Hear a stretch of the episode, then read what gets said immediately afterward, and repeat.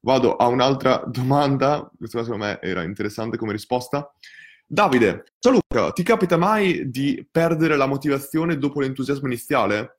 E se sì, come ti mantieni costantemente motivato? Allora, Davide, mi penso assolutamente di perdere la motivazione. Posso, può succedere che perdo la motivazione dopo, eh, dopo l'entusiasmo iniziale e la maggior parte delle volte succede, la maggior parte delle volte è sempre successo quando lavoravo per aziende esterne.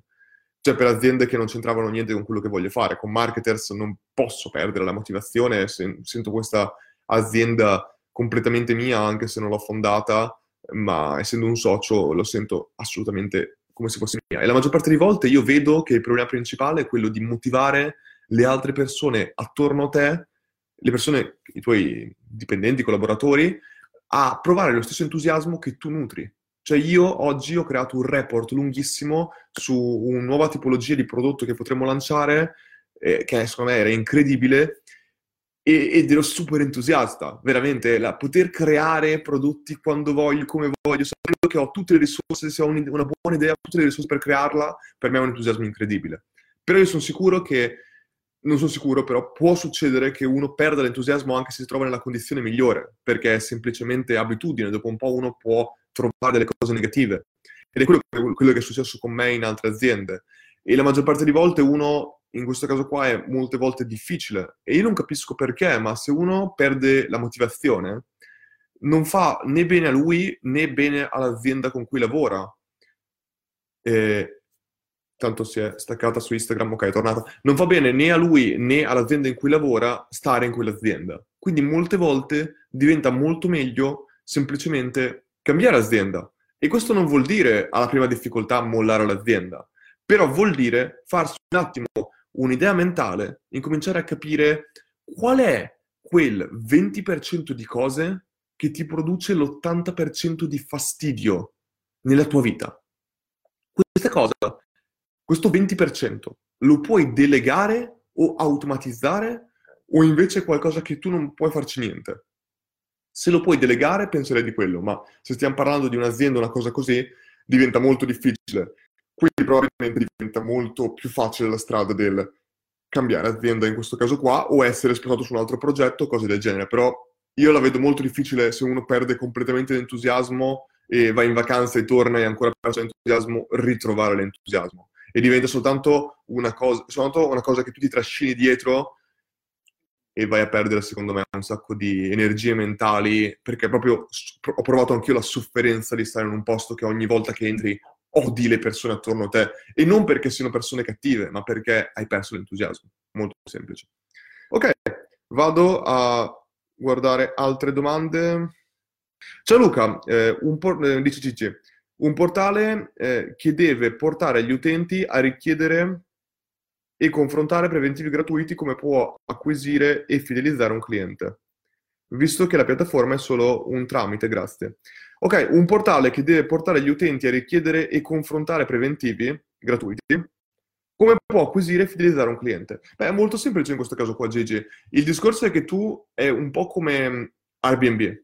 Airbnb è soltanto un portale che eh, ti permette semplicemente di valutare tra location diverse, oppure ancora meglio hotel.com. Hotel.com ti permette semplicemente di eh, valutare le diverse offerte che vengono proposte da hotel diversi.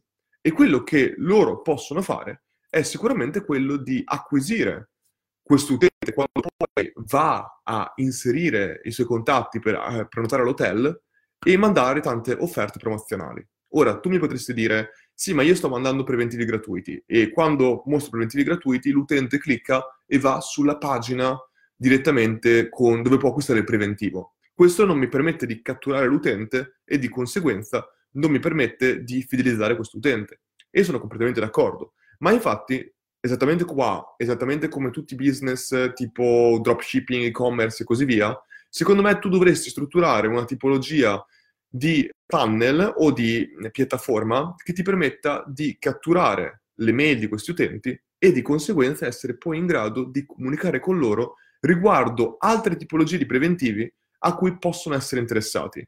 Quindi, un esempio banalissimo che non ti richiede nessuno sforzo è quello di installare un sistema di pop-up o altre cose simili dove eh, quando l'utente fa X numero di ricerche, compare e dice pare che non stai trovando quello che cerchi, se ci lasci la tua email ti, farò, ti, ti manderò diverse tipologie di preventivi su quell'argomento specifico. In questo pop-up loro potrebbero tranquillamente scegliere anche soltanto la tipologia per cui vogliono ricevere preventivi e gli manderai diverse tipologie di preventivi. Oppure potresti mettere invece una specie di qualcosa di più che impedisce maggiormente l'utilizzo della piattaforma e tu potresti dire puoi fare X ricerche, dopo X ricerche tu devi fare login nella mia piattaforma per poter consultare altri preventivi.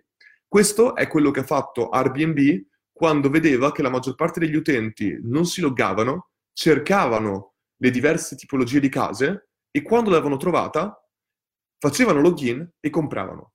Cosa succede con questo?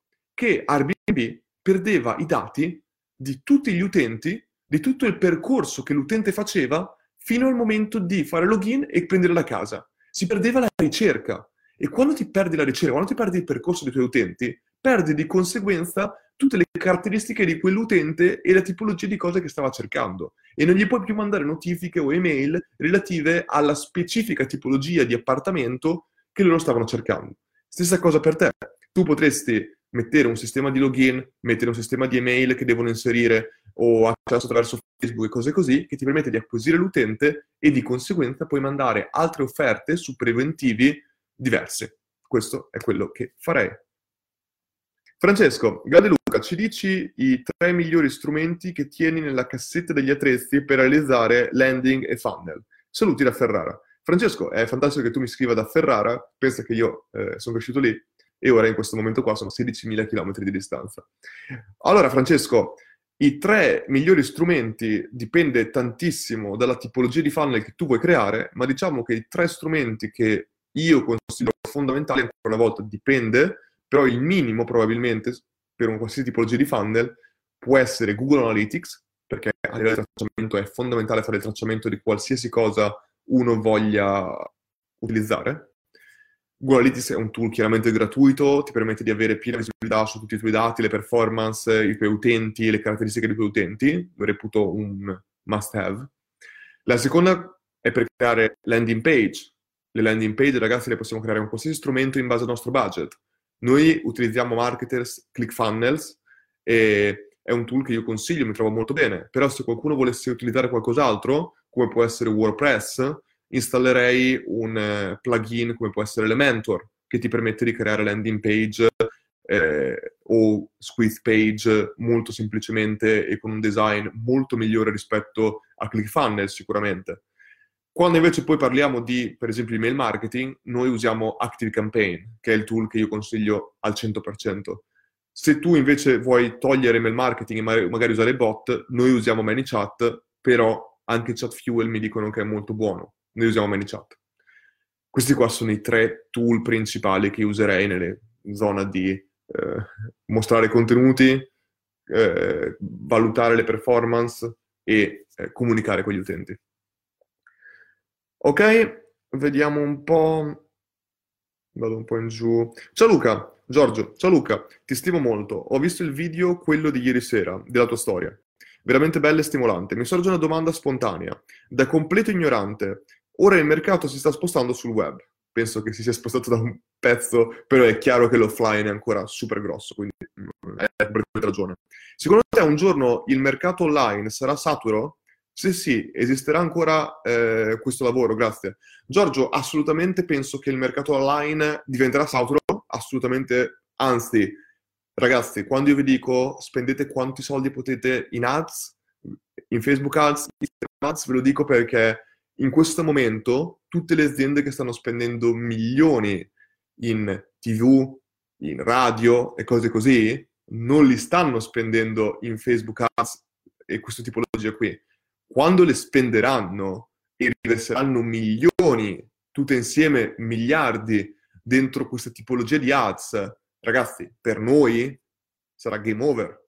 Nostro, quello che ora, ora, quando noi acquisiamo leads, noi marketers, a 16 centesimi, quelli lì da 16 centesimi ci costeranno 16 euro fra quando entreranno questi big player nel mercato mondiale delle ads. Quindi è veramente importante fare ora il più possibile perché AdWords faceva così. AdWords costava esattamente come Facebook.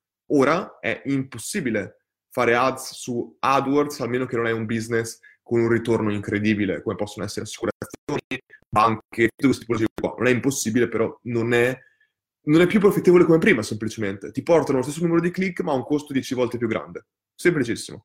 Si può ancora utilizzare, ma non più come prima.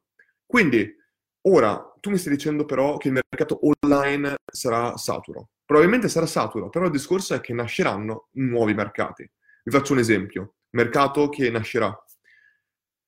Eh, realtà aumentata. Aspetta, prima di realtà aumentata, cos'è che c'è? Mi confondo sempre. Eh, sì, realtà aumentata.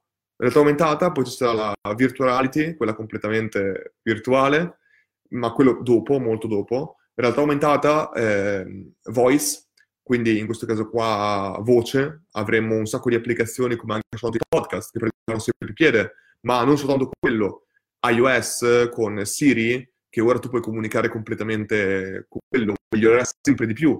A un certo punto noi non useremo più le mani. Perché dobbiamo prendere il cellulare, sbloccarlo, dire, eh, cercare il messaggio giusto, mandare questo? Quando noi invece potremmo dire, ehi, manda questo messaggio a quella persona o scrivi questo, questo, questo, questo, questo e lui lo fa in maniera perfetta in un secondo anche soltanto, cioè, è proprio, sarà proprio un modo di consumare diverso. Gli potremmo dire, leggimi gli ultimi 20 messaggi su WhatsApp che mi sono arrivati.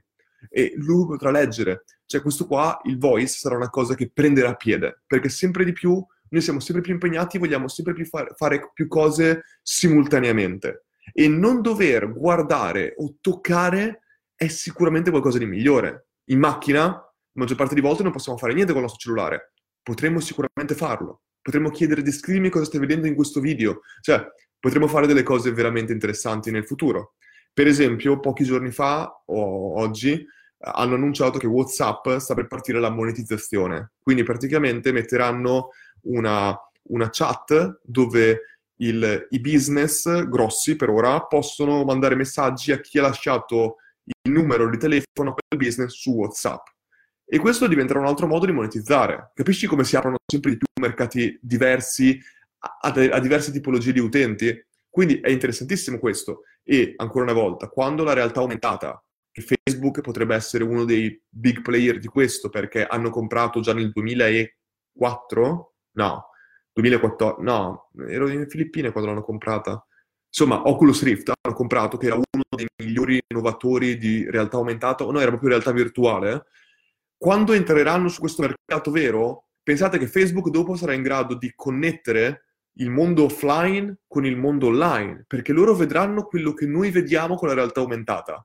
E di conseguenza tu guarderai un, tu guarderai, che ne so, un, un, un piatto di pasta, guarderai sul giornale che c'è una pizza, ti manderanno ads relative alla pizza. Già adesso quello che succede è che se io nomino tante volte la parola Nike, o Nike, visto che ho tutto in inglese io, il eh, WhatsApp me lo legge, me lo sente, Messenger lo sente e io mi troverò delle ads su Facebook relative a Nike.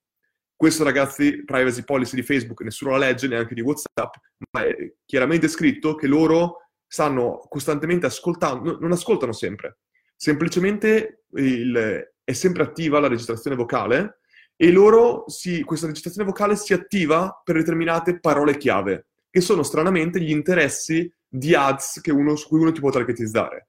Quindi, se io dico Nike, perché riescono a fare questo senza che il governo li cerchi di fermare? Perché non c'è una persona fisica che tutto il giorno ascolta quello che dico e dice, ah, ha detto Nike, fatto. No, hanno questo sistema di intelligenza artificiale che riconosce queste parole e semplicemente ci aggiunge degli interessi delle ads.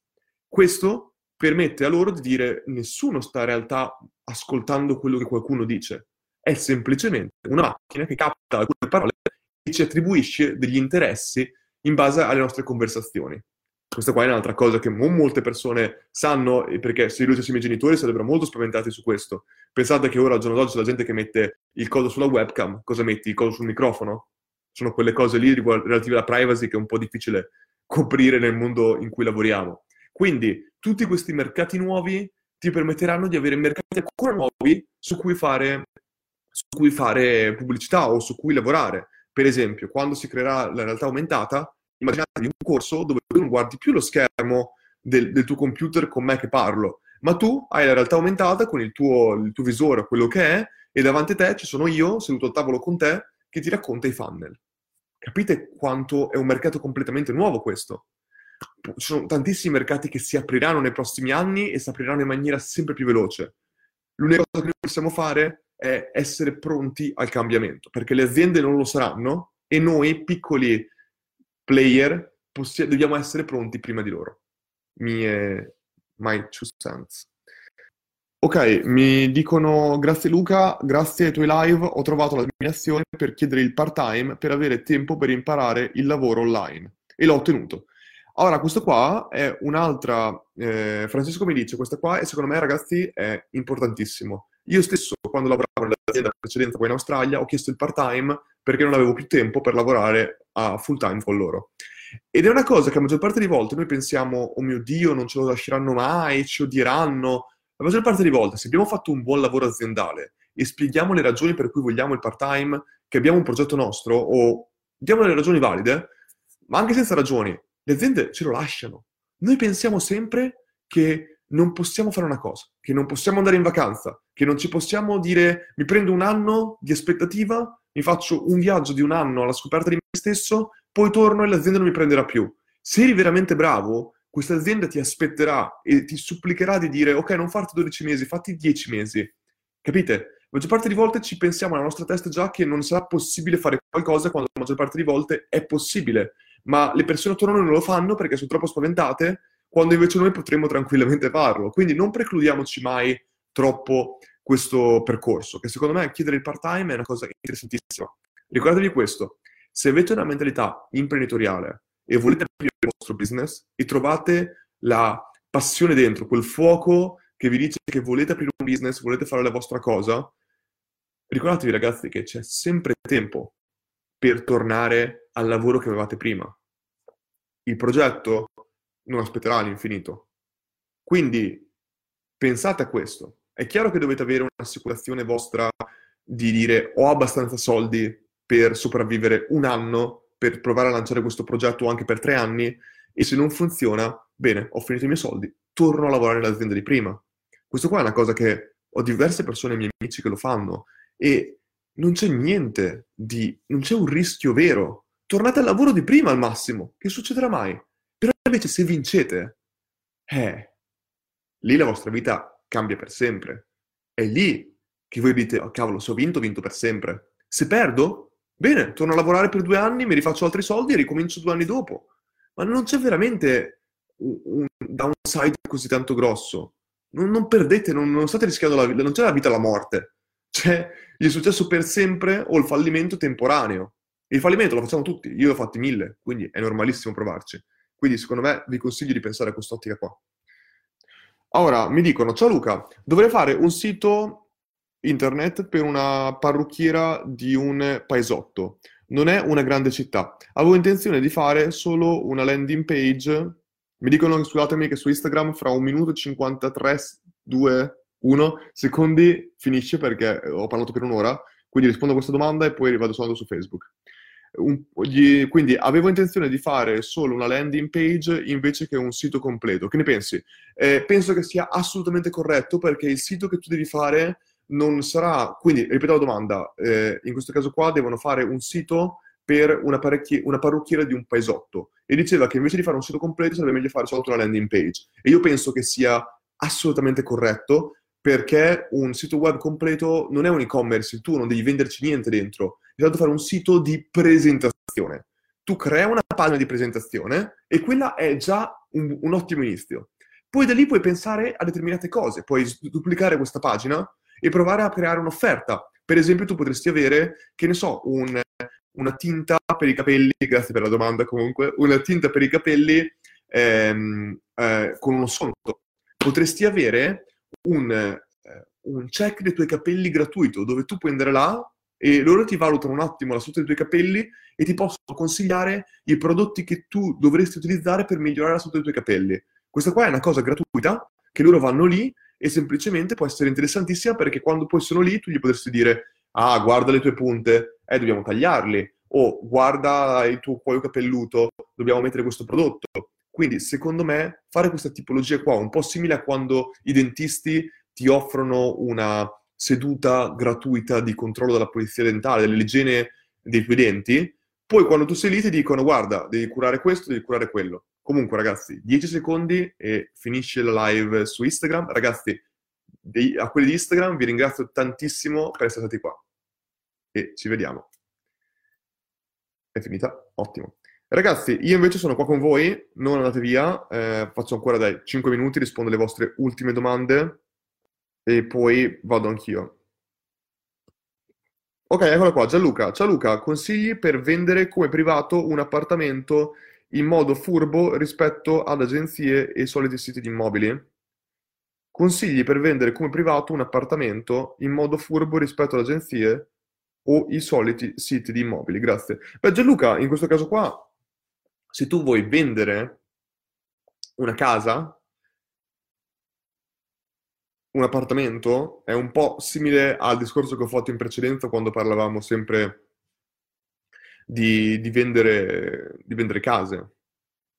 Qua tu quello che puoi fare è mettere il tuo annuncio. In realtà ti dico la verità, io non vedo, non vedo veramente un problema nel mettere eh, i soliti siti di immobili. I siti di immobili, secondo me, hanno assolutamente uno scopo per essere lì. E tu quello che dovresti fare è, trovare il tuo potenziale cliente, però il tuo potenziale cliente non è facile da trovare perché stai parlando di una casa. Cioè, se io dovessi vendere dopodomani il mio, che ne so, le mie scarpe Nike, le mie, le mie Jordan, che uso per basket, andrei in una palestra di basket o eh, in un campetto di basket e cercherei di venderle lì. Tu devi andare in un posto dove potenziali clienti eh, possono radunarsi, una community. Al tempo stesso non è così scontato trovare questa tipologia qua di, di persone, perché chi compra una casa non è che ce l'ha scritto in testa voglio comprare una casa in questa zona. È molto più complicato. Una cosa che in questo caso qua tu potresti addirittura andare a fare, ma no, dirti la verità, è abbastanza complicato perché, ripeto, non c'è un posto fisico dove tu puoi trovare questo tipo di compratori, però sicuramente potrebbe avere senso eh, utilizzare siti di immobili che secondo me sono quelle, rispetto alle agenzie, sono molto più facili, cioè ti richiedono molto meno percentuale a livello di vendita, quindi potrebbe essere assolutamente interessante impartire da lì. Ti chiedo scusa se non ho dato una risposta super smart, ma non ce l'ho in questo momento. ok, l'ultima, Marco. Ciao Luca, in base a cosa è possibile decidere il budget minimo da preventivare per gestire una campagna di ads?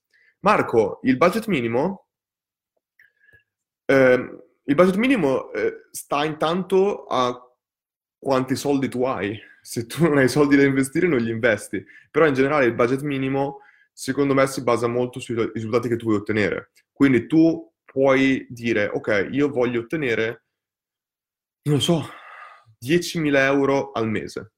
Hai un prodotto che vendi online e ti fai due stime e dici, ok, io devo portare sulla, se faccio proprio il funnel più semplice in assoluto, porto la gente sul mio eh, funnel di vendita, sulla mia pagina di vendita, e so già che se questa pagina di vendita ha un 2% di conversion rate, 1% diciamo, questo vuol dire che ogni 100 persone che ci porto sopra riceverò un acquisto.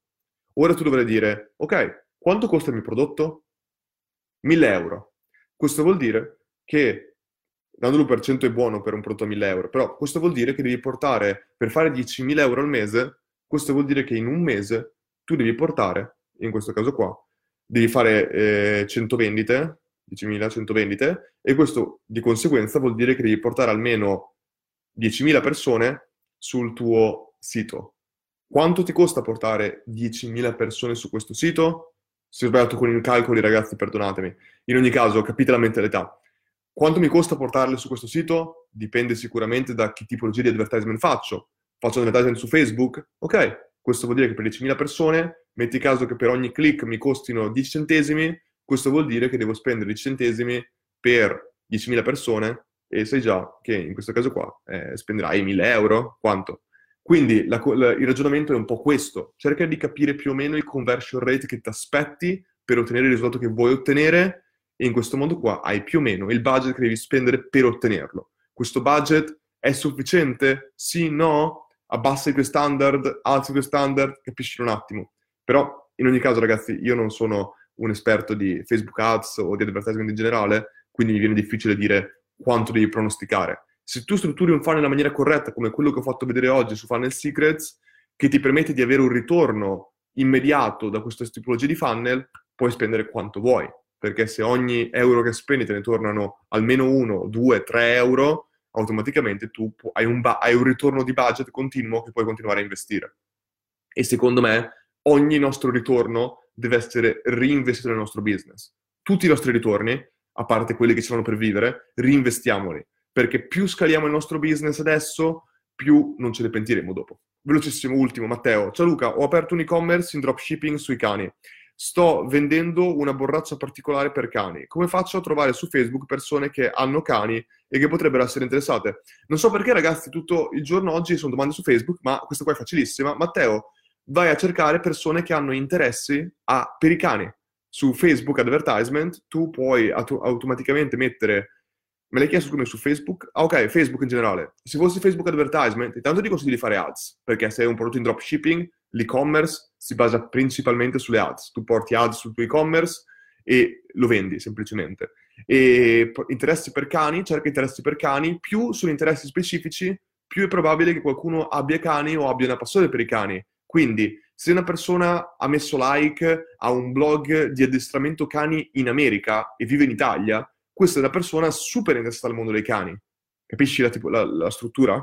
In ogni caso, cerca amanti per i cani e queste cose. Se tu non vuoi avere ads, non so perché, Facebook vai a cercare le community di persone che amano i cani. Le pagine Facebook e cose così. E non so cosa puoi fare, cerca di dare valore all'interno spiegando come loro possono addestrare il loro cane, eccetera, eccetera, e metti il tuo link per il tuo e-commerce.